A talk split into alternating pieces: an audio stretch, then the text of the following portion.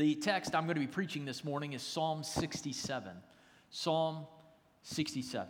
This text has been formative in my life, in my marriage, in everything that I do, in my ministry, in my thinking about North Roanoke Baptist Church, my thinking about the call to pastor. And I don't know if you've ever had an aha moment in your life. Some people call it an epiphany. Um, there are several texts in God's Word that have had that sort of implication, that sort of soul shaping implication in my life. And this is one of those texts. And if you've been around North Roanoke for the last year, you know that I've referenced and read from Psalm 67 on several occasions, but I've not preached from it.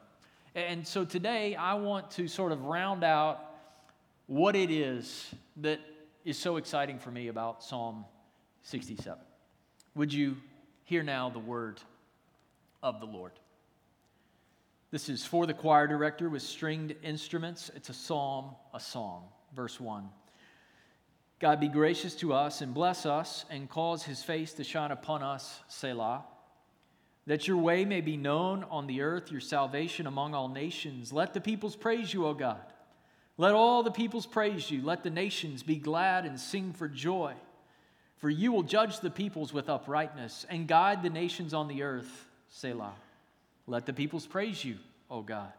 Let all the peoples praise you. The earth has yielded its produce. God, our God, blesses us. God blesses us that all the ends of the earth may fear him. Would you pray with me?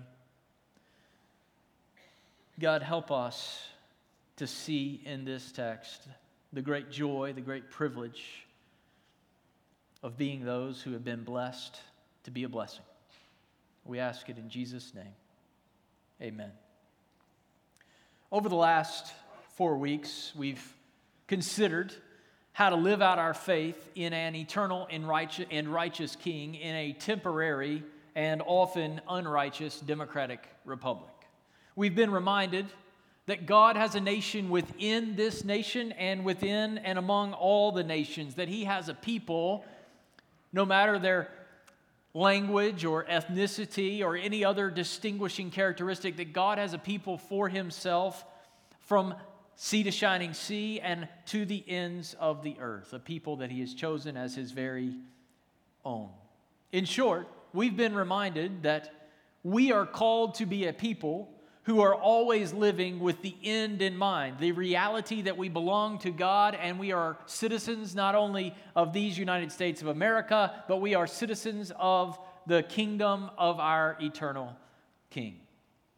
We live in light of that fact, what the end will be like. We live in light of that now. That shapes what we think about, how we pray, how we give, where we go, what we think marriage is for. It impacts every single aspect of our lives. That God has made us by faith in the King citizens of his kingdom. Living with the right perspective is critical in just about everything. About 20 years ago, when I was in shape and running long distances every day over at Northside High School, training to run in cross country races. I, I, enjoyed that time primarily because I was in shape and I had the accountability of a group to help me. But you had to know how far it was you were planning to run. And I always enjoyed in the off season running in races, and you had some people who would just decide they were going to wake up one day and run a 5K.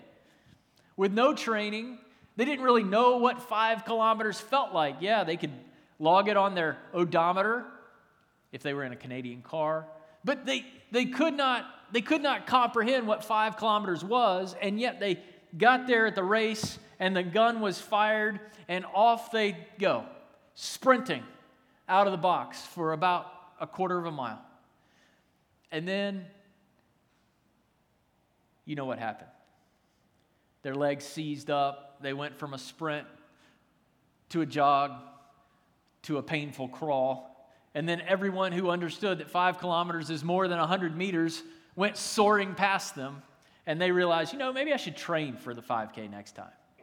It's important for us to live with the end in mind. It's important for us to understand how the end impacts what we do right now.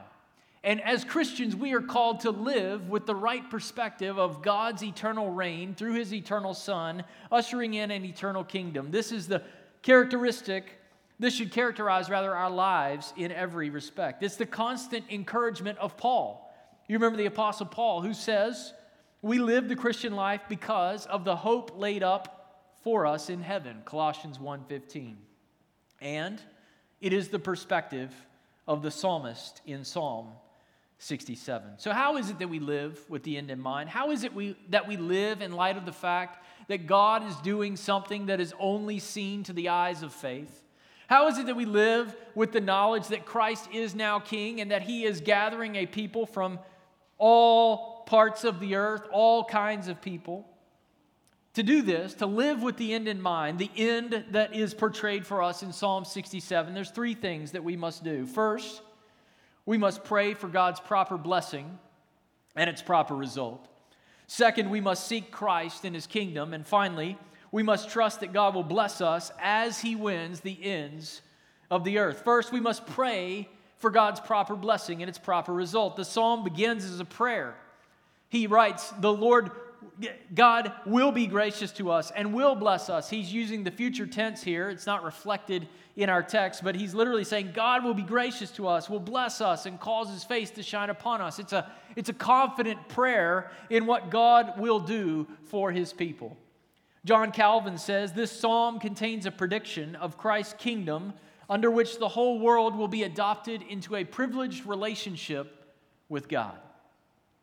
The psalm has seven stanzas, you may have noticed, revealing the ultimate and final desire and purpose of God for his creation. Seven stanzas to show for us the perfect end to which God is taking his people. The psalmist speaks of God's blessing three times once in verse 6, twice, excuse me, once in verse 1, twice in verse 6. And it is good for us to talk about God's blessing and to seek God's blessing, but we must understand what true blessing is. True blessing is not the material stuff that God sometimes gives us. True blessing is rather a relational term. To bless indicates a positive relationship between two parties. The request for God to be gracious to us should be a clue as to what sort of blessing the psalmist has in view. The blessing that he has in view is to be known by God, to know God, to trust God, and to have relational integrity with God in such, such a way that when we pray, we know that God hears us, that he loves us, that we belong to him, that we've been adopted by him, that we have been made his sons and daughters, that we have been brought into the family of God. You see, the request for God to be gracious focuses on our dependency upon Him, who has all we need. And what we need, brothers and sisters, is God and God alone. To be blessed by God, then, is for Him to graciously qualify us to encounter His presence. Notice the prayer is corporate. God be gracious to us, God bless us. So often we make the faith about just us individually. Well, I got in my car and I turned on Spirit FM and I heard a great song and I was blessed. Well, that's wonderful.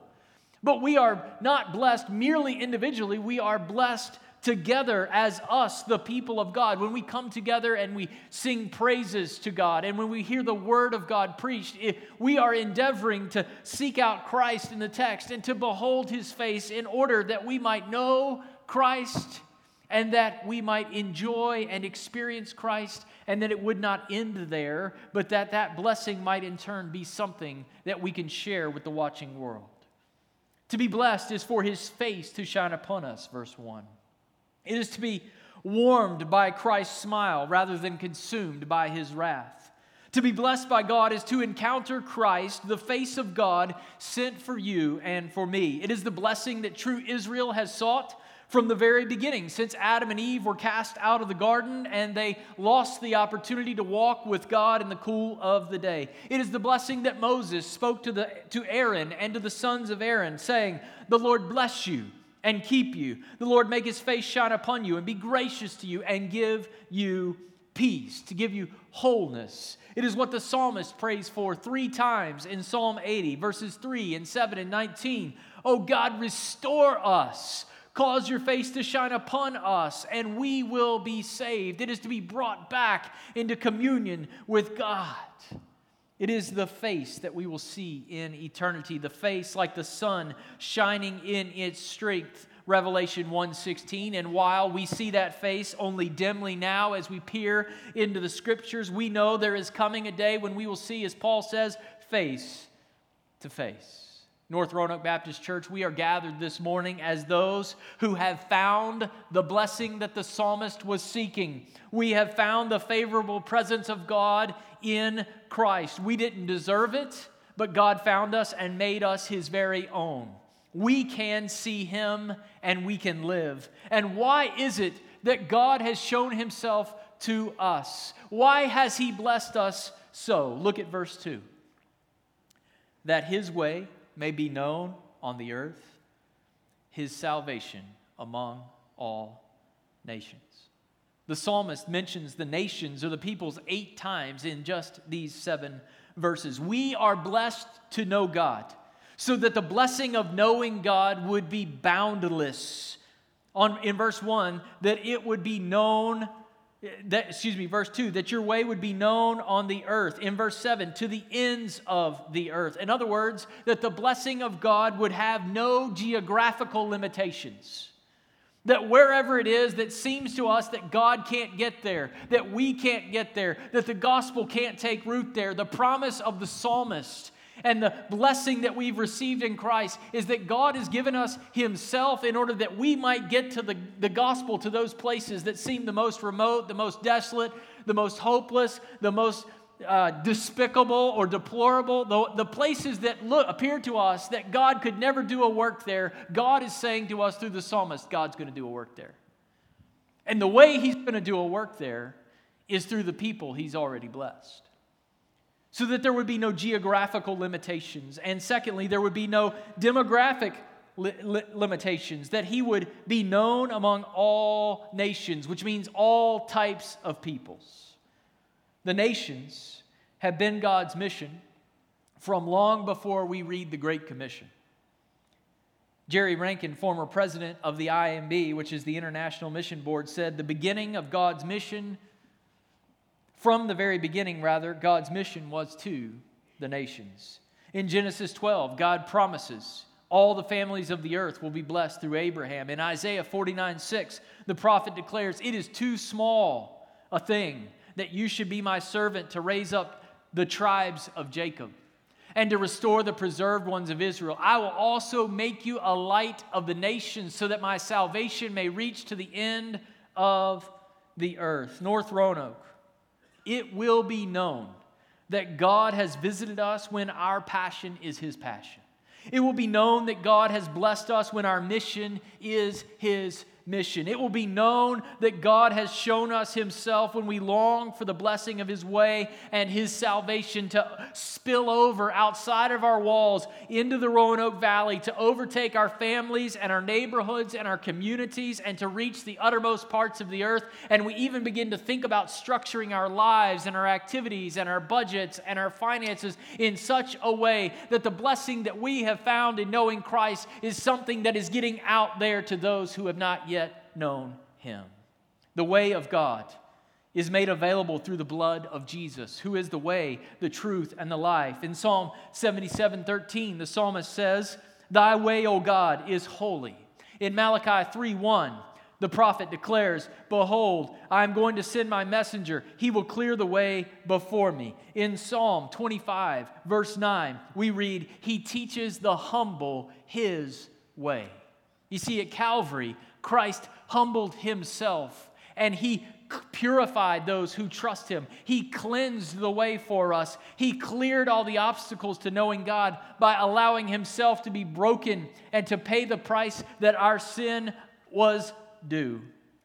He humbled himself to the point of the cross.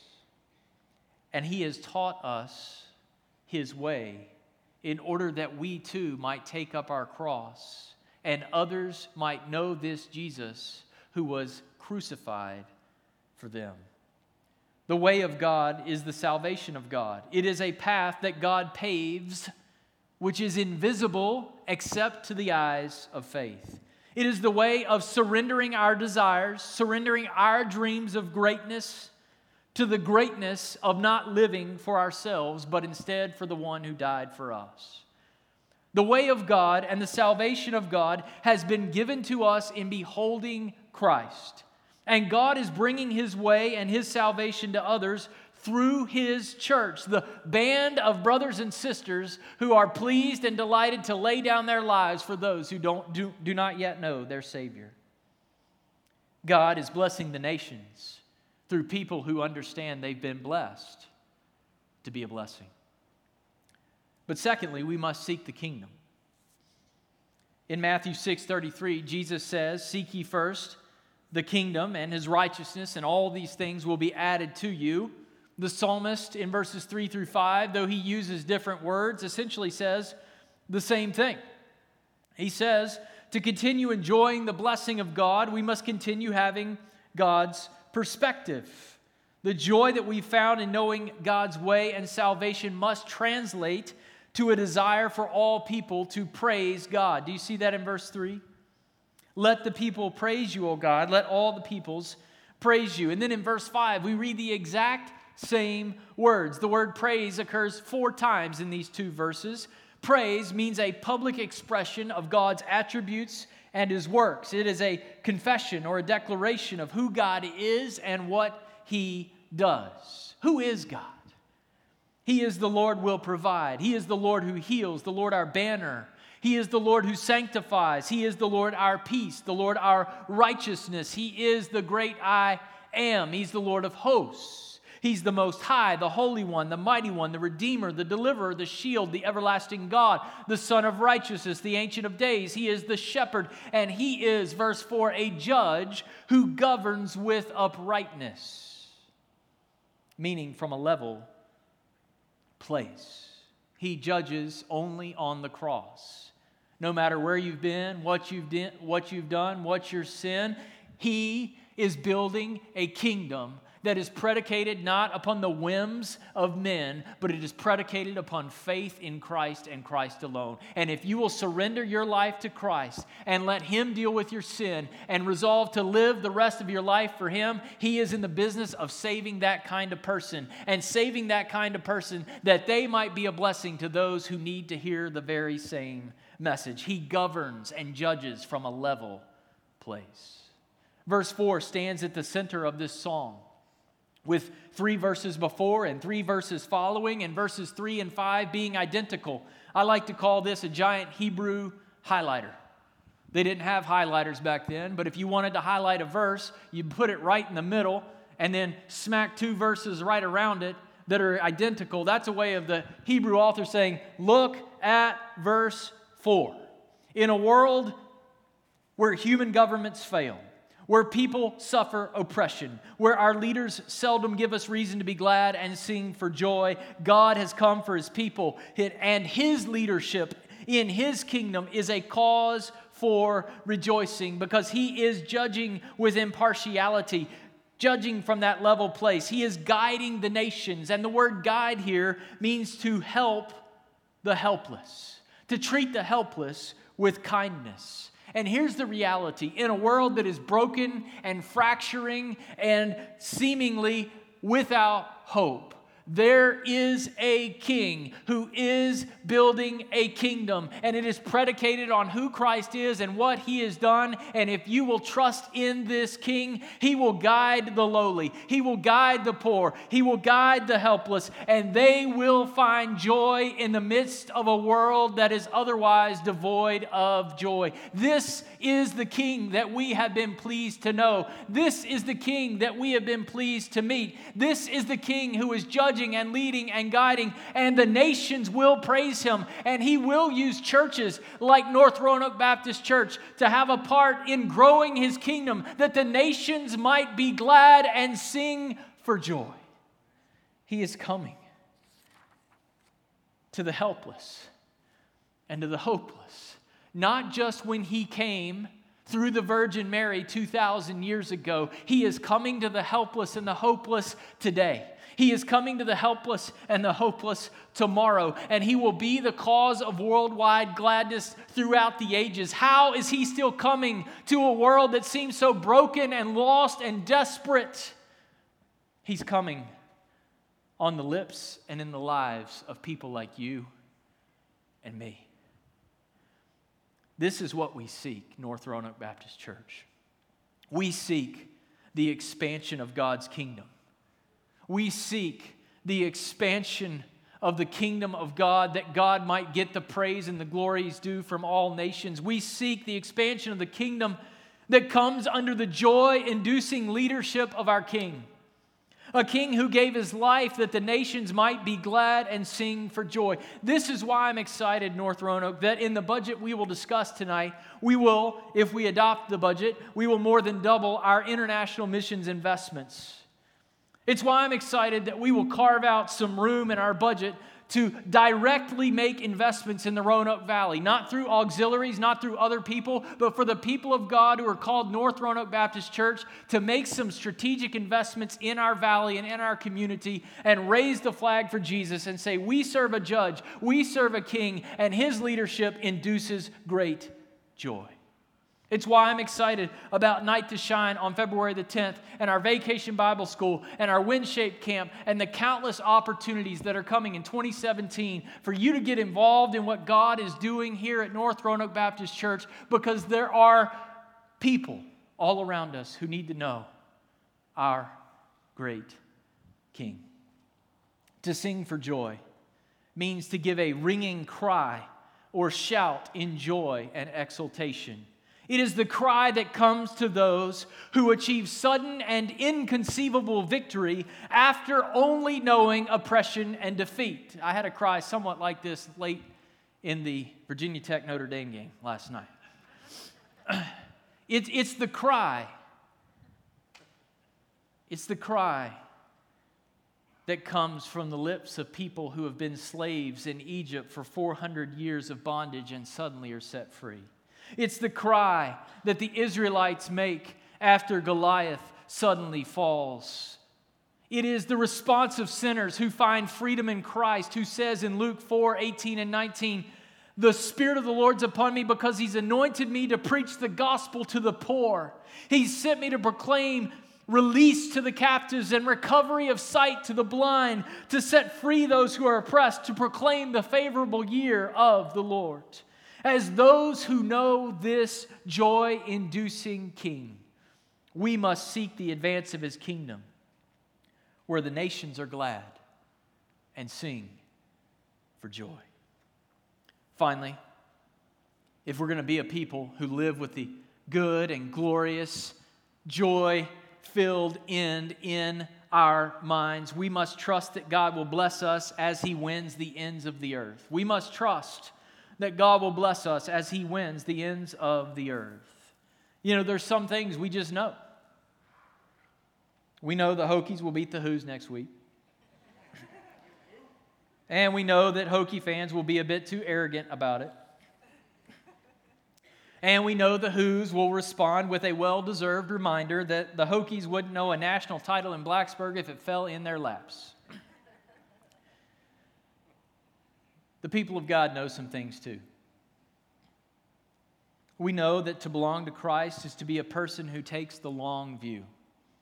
We know we are in a battle, but the outcome of the war has already been determined. God wins because he won at the cross, and he wins even today as we go in the power and authority of Jesus' name. There's no other name given among men by which we must be saved, but there is salvation in that name we know that as we go that God is winning the nations. We know that God has given and keeps on giving us himself. Why? For the sake of mission. God did not come just so you could feel good. God did not come just to cure your depression, to fix your finances, or any other of the things you put on your checklist that God came for. Yes, He can assist you in all those areas, but He came to build a kingdom where there is the joy of knowing the fullness of the presence of Christ. That's why He came. And as long as we turn Jesus into some little self help guy and not the King of glory who is building a kingdom comprised of people from the ends of the earth, we're going to miss it. And we're going to reduce Christianity to this mamsy pamsy checklist of stuff that is so far beneath what Christ is doing that we miss it.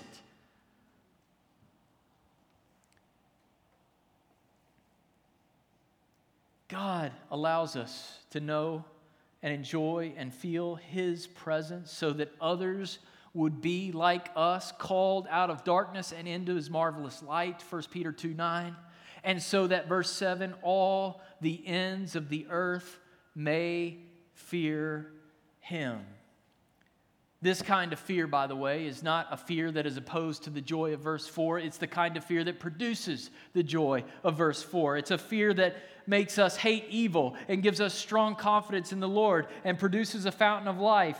There is coming a day when the ends of the earth, the entire globe, will be full of the life giving fear of God, when all who are left behind in the renewed heavens and earth will belong to King Jesus. The psalmist wants us to be confident of this, and I want to show you how I know the psalmist wants us to be confident of this. Every single verb in Psalm 67 is in the future tense except for one. And that is the verb in verse 6, where we read, The earth has yielded its produce. Why, why does the psalmist suddenly change tenses? Because he's calling his shot. He's saying it's as good as already done. God is not only going to send his king, he's going to send his king who's going to be crucified for the salvation of the nations, and it's as good as done. The land has yielded its produce. The produce that we expected in God's good land all the way back in Genesis, it will take root. There will be a harvest of souls. There will be a harvest of righteousness and joy and the glory of Christ. It's as good as done. It's like it's already happened. Crops can be fickle things. I know this because I tried to grow a garden this summer. And I discovered we have more rocks than dirt. And the dirt that we do has has the nutritional value of nothing. So we grew a bunch of nothing, except for weeds. Weeds can thrive in a non nutritional environment. Crops can be fickle things, but not the crop of God, not God's harvest. God will have his harvest. And the psalmist is saying it's as good as done. The promise of produce in the land is the language of restoration through God's Son throughout the Old Testament. Ezekiel promised this, saying, There will be showers of blessing, the land will yield its produce. Zechariah says, They will sow in peace, the vine will yield its fruit, the land will yield its produce. The psalmist writes in 85 12, The Lord will give what is good, our land will yield its produce. And then Paul picks up this language almost like he's had his quiet time in Psalm 67, verse 7. Excuse me, verse 6. He picks up this language and says, The gospel which has come to you, just as in all the world, also it is constantly bearing fruit and increasing, even as, it has been doing in you also since the day you heard of it and understood the grace of God in truth. What does that mean?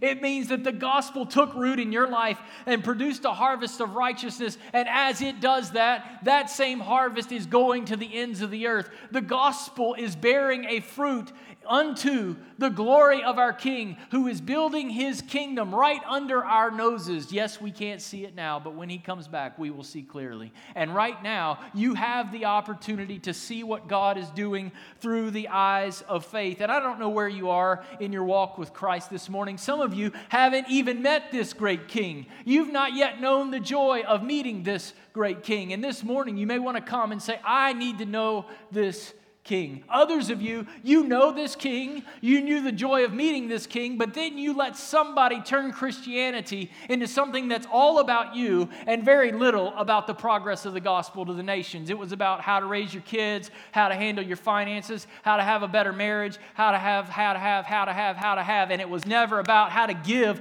away this great king that we have met to the nations who've not yet met him. And then guess what happened in your life? You lost the freedom and the flow and the joy of the Holy Spirit because the Holy Spirit didn't come just for you.